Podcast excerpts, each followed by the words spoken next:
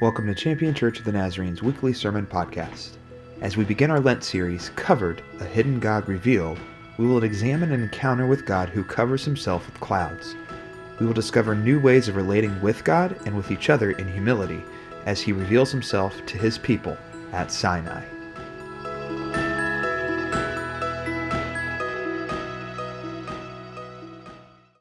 Our series for the next few weeks leading up to Easter is called Covered, a Hidden God Revealed.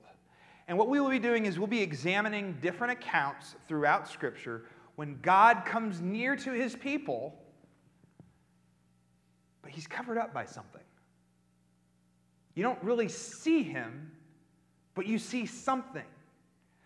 And it means something. Now, these, these uh, encounters with God, the big word for them is called theophanies. Say theophanies. Just rolls right off the tongue. Isn't that nice? Theophanies. And so we'll be, we'll be looking at a number of theophanies over the next few weeks. And we'll start in the Old Testament that will lead us to the New Testament. Now, spoiler alert, we recognize Jesus as God completely revealed. So each week, we'll experience these different ways that God acted in the Old Testament that will lead us to Christ, to Jesus, who shows us exactly the character of who God is. But before all of that happens, he shows himself in particular ways that we can't forget about. Because when God, when we approach God, well, you got to know some things about him. And there's some pretty crazy things about him. So, hopefully, this is a blessing to you on Sundays where we basically uncover God in a new way that will help you in your relationship with God and also our relationships with each other. So that's, that's the goal of the next few weeks. So I hope that you are blessed by this. Now, in this today's passage, we're going to be in Exodus chapter 19. And in this particular theophany, oh, I love it. It's so much fun to say. Say it again theophany. Worship is participatory. You didn't, yes, to say theophany again. Yeah, amen. But today, in today's passage, in today's theophany, God is covered by clouds. How many of you ever gone into a cloud before? All of us have. You don't have to get on an airplane to go into a cloud. You can wake up some, some uh, autumn morning and you, you'll find a huge amount of fog in our area, right? You ever woken up and you're like, oh, that's eerie, right? What do we know about clouds? Well, we know that you can, we can walk into them. You can go into one. It's no problem. It's not, you're not going to hit a wall or anything like that. You can, you can go straight in. But once you're in a cloud, things get a little dicey, don't they? Very easily, in the midst of clouds, up can become down and down can become up. Left can become right and right can become left. Because when it is thick enough, you lose a sense of direction, you lose bearings. And for this, because of this, clouds, even though you can go straight through them, can legitimately cripple and disrupt our lives. Think about it. Think about the moments where, on those particular foggy or low cloud days, that airports legitimately have to be grounded. Think about times when, um, and, and, it doesn't just have to be moisture clouds, right? It can be, uh, it can be volcanic if you have, we've seen some volcanoes explode over the past few years, and you can't see anything because the cloud of ash is th- so thick. And again, you lose your sense of where you are. Add to that that clouds can also conduct electricity. That's not a terrifying concept at all, is it? clouds, again, don't seem like they're that big of a deal because you know you just go right through it. But let's really be honest, they disrupt our life. they disrupt, and quite frankly, can strike fear into our hearts when we find ourselves in the midst of it. So God comes in today's passage in a cloud. And some of the pieces that we talked about of, of just normal clouds are a part of today's passage. Just catch you up on, on where we are in the story of God. The people of Israel, God's chosen people, have come to a mountain called Sinai. And you need to understand that they didn't just start following this God on their own volition, rather, God saved them. See, these people were enslaved by Egypt for 400 years. They had stories about their God, but it was, they were like whispers. It was, it was difficult. All of a sudden, God comes to Egypt and he liberates them by appointing a leader named Moses and bringing about events that are terrifying. He brings about plagues upon Egypt to the point that he convinces Pharaoh to let them go. And so they are released. God saves them. God saves the people from slavery. God is a God of liberation. So, what they have seen thus far is yeah, we were saved by this power that brought frogs and gnats and all these other kinds of things. But we haven't seen him yet. You move forward in the story, and then they go into the wilderness, not knowing where they are. And food starts to run low. Water is nowhere to be found. And then this God who saved also provides what they need to continue their journey to wherever He's taking them. So, God this God, again, provides a work that liberates them, and he provides a work that provides for them, but they haven't seen him. And a number of times in Exodus leading up to this moment, the reason why God is doing this is so that my people can worship me, that they can experience me, that they can be my people of sorts. They, they were not his people as slaves, and they were not and so he does all this thing. He draws near to them first, but they haven't seen him yet. So at Mount Sinai in Exodus chapter 19, they're here to worship him. And God is going to come near, and they're finally going to see something. Exodus chapter 19, beginning with verse 9, reads this Then the Lord said to Moses, I'm about to come to you in a thick cloud in order that the people will hear me talking to you so that they will always trust you. Moses told the Lord what the people said.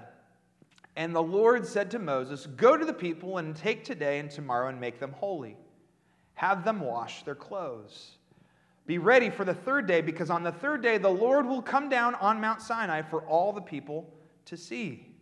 Set up a fence for all the people all around and tell them, Be careful not to go up to the mountain or to touch any part of it. Anyone who touch, even touches the mountain must be put to death. No one should touch anyone who has touched it, or they must either be they must be either stoned to death or shot with arrows. Whether an animal or a human being, they must not be allowed to live. Only when the ram's horn sounds may they go up on the mountain. So Moses went down the mountain to his people.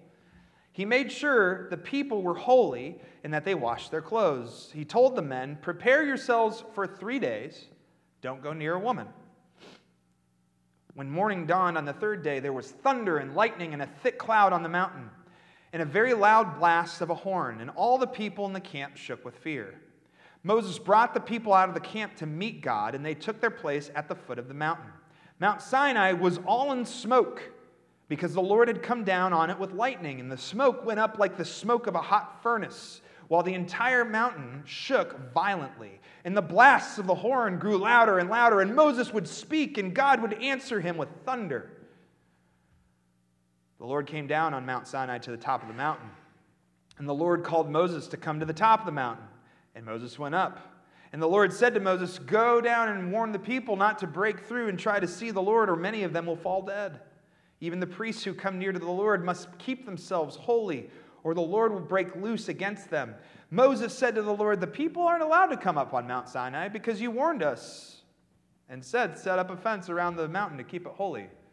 A little redundant. the Lord said to him, Go down and bring Aaron back up with you, but the priests and the people must not break through and come up to the Lord. Otherwise, the Lord will break loose against them. So Moses went down to the people and told them. Now, if you're reading this, thinking to yourself, wait, what's happening here? okay, I get that there's a cloud and there's some lightning, but then it's like smoke, like a furnace, and then horns are blowing in the background. What is going like how does anybody even understand or get a complete picture of what's going on here on this mountain? You're not alone. the account is messy because, quite frankly, in the original Hebrew, you can tell that the writers are having a difficult time to put, to put the picture into words. There's probably even greater things happening here than what we have received.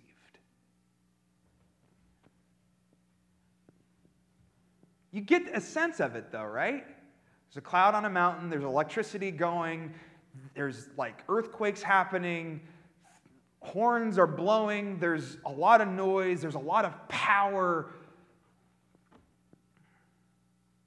There's a lot of things here that would be terrifying, right?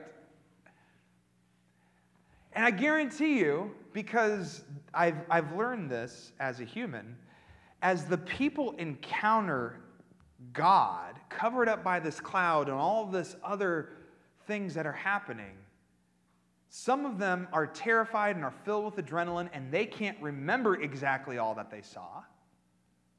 Or again, it's so much that they just can't write it all down.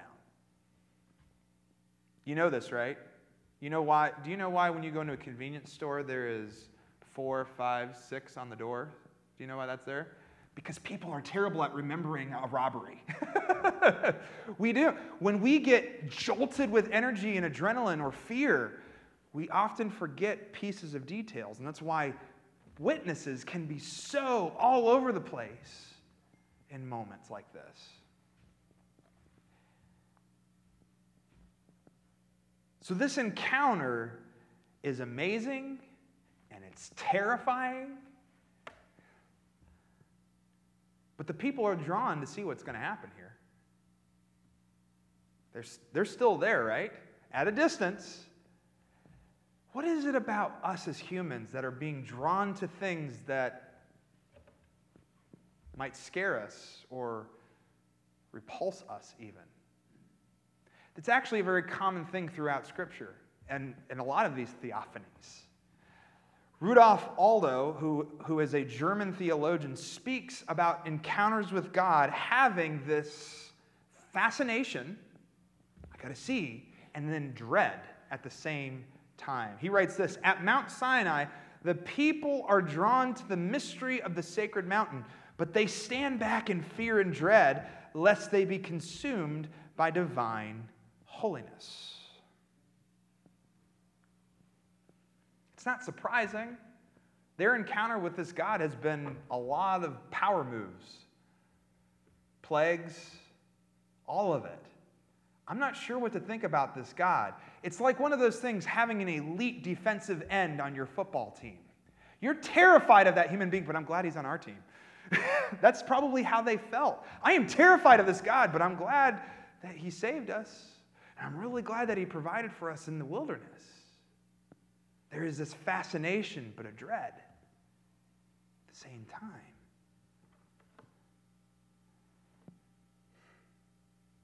So, why does God come like this? Why does God come to them shrouded in a cloud?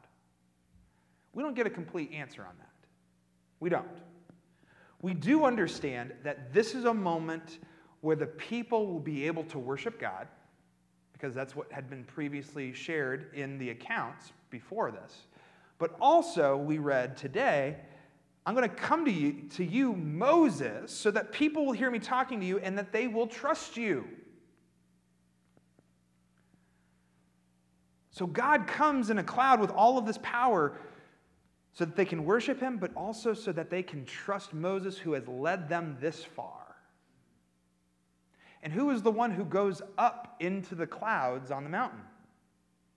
It's Moses.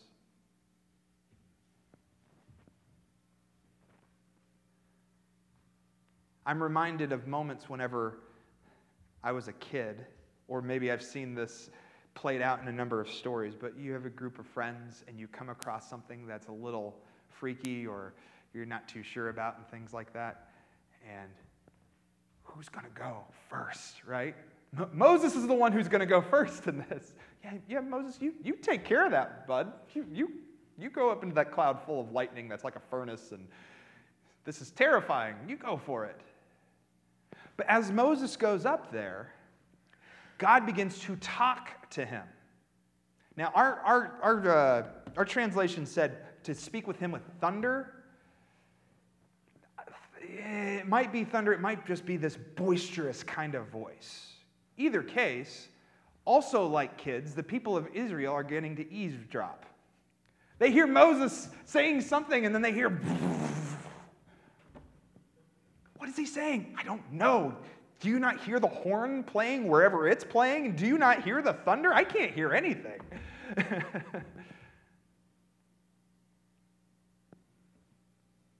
God has his reasons to be shrouded,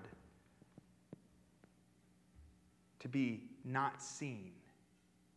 God has his reasons to come in a cloud. It's not the time yet for all the people to be in that place. He's setting up something for the people. And I think that's something that we can really struggle with. God is God, he can do whatever he wants. right? Previously, whenever Moses talks to God, you know what God calls himself? I am who I am. What does that mean? I'll be whatever I want to be. I, I am what I am. I was what I was. I'll show up to you in whatever way that I deem fit for you. God is God, and we are not. And so there is always a mystery. There's always a piece of mystery because God comes to humanity on his terms. We don't like that. Oh, I imagine God to be like this, and I imagine God to be like that. Flashes of Talladega Nights just flash in my head. Dear Lord, baby Jesus. I like the infant Jesus the most. That's not how God works. You don't get the I like this version of God the most. God is God. He will be who he will be, and he will come when he decides to come, and how he appears is how he decides to appear. Walter Brueggemann says, even God's direct presence will be shrouded in mystery and shadow. And the most that is intended is that God will speak and Israel will hear. Sorry, Israel, you don't get to use your eyes today. Let's, let's use our ears and all of us are sitting on the floor in kindergarten.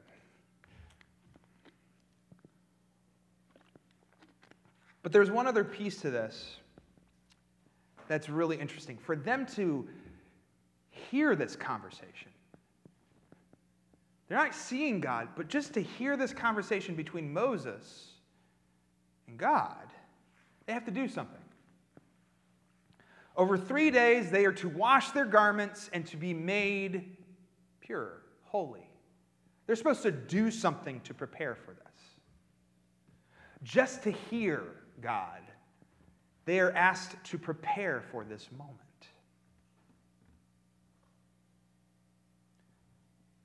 It's almost like uh, getting cleaned up for that first date. Hey, I'm going to come near in three days. Get cleaned up. Okay. Now, the reason why they are to wash their garments is that some believe that their garments came from Egypt. And because they were Egyptian garments, they were often made in maybe allegiance to another god or to another power. To clean them was to prepare what they had for what God, for God's presence. And I think that's the one piece that God coming in a cloud and saying, hey, y'all need to prepare for this. He's showing that you don't get to come near to me and live life like normal. My presence is disruptive. Just like a cloud is disruptive in an airport, the presence of God is disruptive. You cannot experience God and be the same. Because He is so different so different than what we want him to be, so different than what we expect him to be.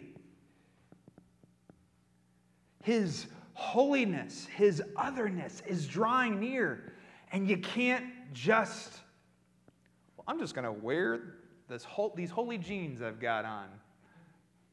Yes, there's a joke there for holy jeans, I know.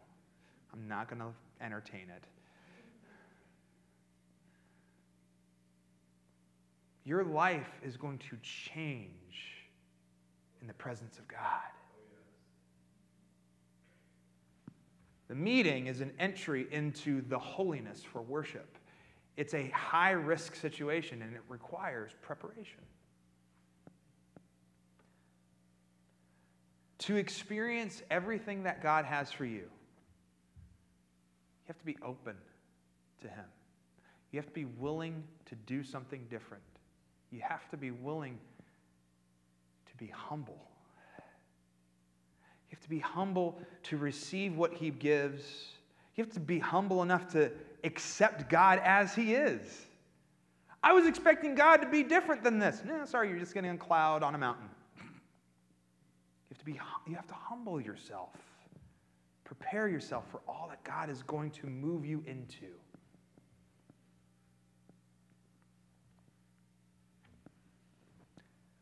So, all of this, as we take all of these pieces of this theophany, God is disruptive, God is powerful, and He comes on His own terms. We will be changed in the presence of God. What does that speak to us as Christians in 2022? Or maybe you're not a Christian and you're, you're looking to maybe draw nearer to God and, trying to understand who this God is. Well, this is the good news. We live after Christ. God has drawn near to the world, not just to the people of Israel, to the world as his son Jesus. He comes to us first. It's never, oh, I gotta go find God. No, no, God comes first. He comes on his own terms. And how did he come? He brought liberation. He brings forth forgiveness from our sins. He brings us life out of death. He saves us from sin and death. And He provides for us, just like He provided for the people of Israel to live in the way that his son lived. So God has moved to us first. So, this encounter with God on Sinai and our encounters with God, we have to recognize that God has been moving long before we came to that experience or that encounter with God. And because he is disruptive, and because he comes as he does, and because he appears as he does, and because he asks for preparation, these are the things that we should remember when we are trying to follow after God. God doesn't give us what we want sometimes. He is God, and we are not.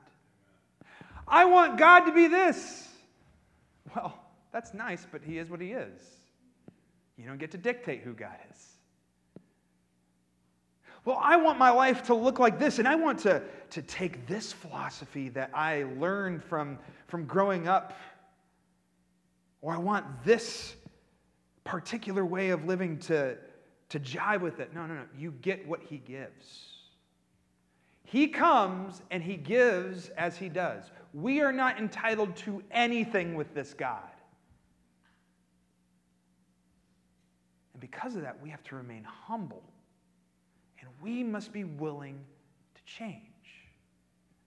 We must be willing to give over sin. We must be willing to let go of how we treat others, even if it's not like a bad thing. We have to let go of those things. We have to let go of the things that we know and receive what He has given. Because He is who He is.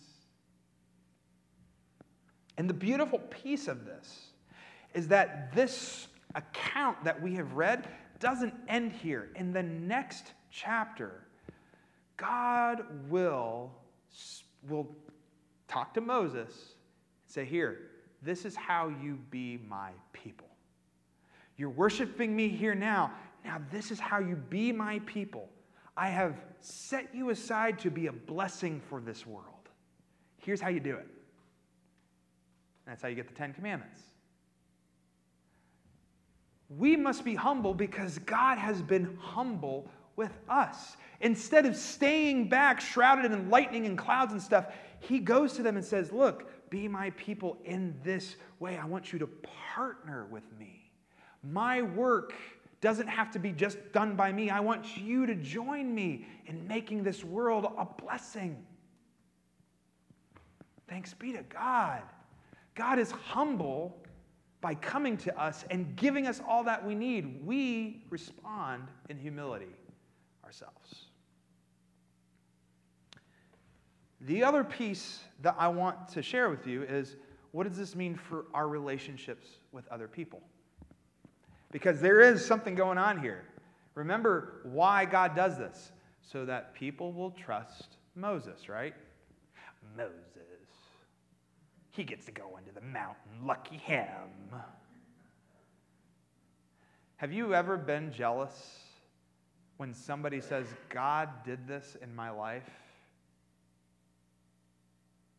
But he didn't do it like he didn't do that for you? There's a meme that goes around social media of a, of a TV preacher. I don't know which TV preacher it is. And the caption says, God, what they have, I want for me. That's not, that's, that's not how we're to go about these ways. God has a reason for speaking to Moses so that they trust Moses. He has his reasons for that. He does. And the key to that is to be humble and to recognize that Moses going up to that cloud is going to affect Bob, who's all the way in the back row watching this happen. Do you, you know what I mean by this? God is going to work with Moses and actually with Aaron too. And on the other side of this, the entire assembly are going to be blessed by what God has done behind that cloud. God puts people in our lives to help us. And God helps you to help others. God works in us to help others, and God works in others to help us. And if we cut ourselves off from each other, this, this is about my faith. This is about my faith. I can do faith by myself. No, you can't. Because you will learn when you gather together with others what God has been doing in somebody else's life and what God has been doing within you, you can share in amazing love with them. Do you see this now? See how theophanies are awesome? But at the key of all of this, friends, is humility. We have to accept God as He is, and we have to accept others who He has put into our lives. For God might work in our relationships with others and, of course, with Him. I was thinking of a way of, of trying to wrap this all up, of, of something that is very pertinent that we've all experienced. And I was just reminded of, quite frankly, a new, a new relationship. It doesn't have to be romantic, okay? How many of you remember maybe way back when, when you started spending time with another person and you said, Oh, I think this person can be my friend, right? Or maybe you, you spend time, I don't know if you might remember this or not, when you become an adult in the family and you begin to talk to that aunt or that uncle or that, or even your parents in a different way. Like you're, you're actually able to talk about adult things because you were a kid, you were at the Thanksgiving kid table for all those years, and now you can talk to that family member with personal experiences, right? There's a newness, there's a freshness to that relationship, right? And the beautiful thing about this is that when there is a fresh thing happening, just like in this moment, whenever they are drawing near to God, there is a bit of a, well, excitement, and there's a little bit of fear. What if they say something that I really don't like? What if I see a side of them that I don't like? Now, usually what happens is excitement supersedes the fear, especially in romantic relationships. Oh, he's so wonderful. You know, all those things. But that relationship, as it goes on, more things will be revealed. Because you and I cannot control that other person. What they are willing to reveal to you in that moment is what they reveal to you. See the wisdom, how it came back at the beginning of everything? You don't get to manipulate somebody into telling you everything about them. You only receive what they offer. That's who God is. Every relationship requires humility. Every relationship has this dread, but also this fascination.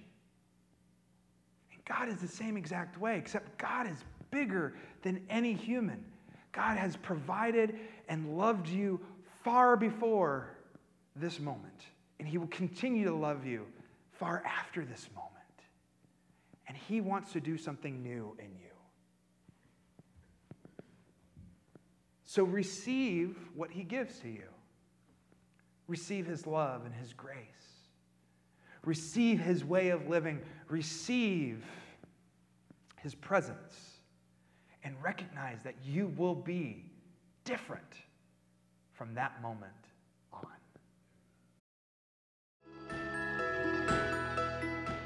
Thanks for listening to Champion Church of the Nazarene's weekly sermon podcast. We hope you were inspired by this week's message. We'd love for you to join us on a Sunday morning at 10:30 a.m. We are located at 3924 High Street Northwest in Warren, Ohio. You can also join us on Facebook Live. For more information about our ministries, or if you'd like to contribute to our ministries online, visit us at championnaz.org.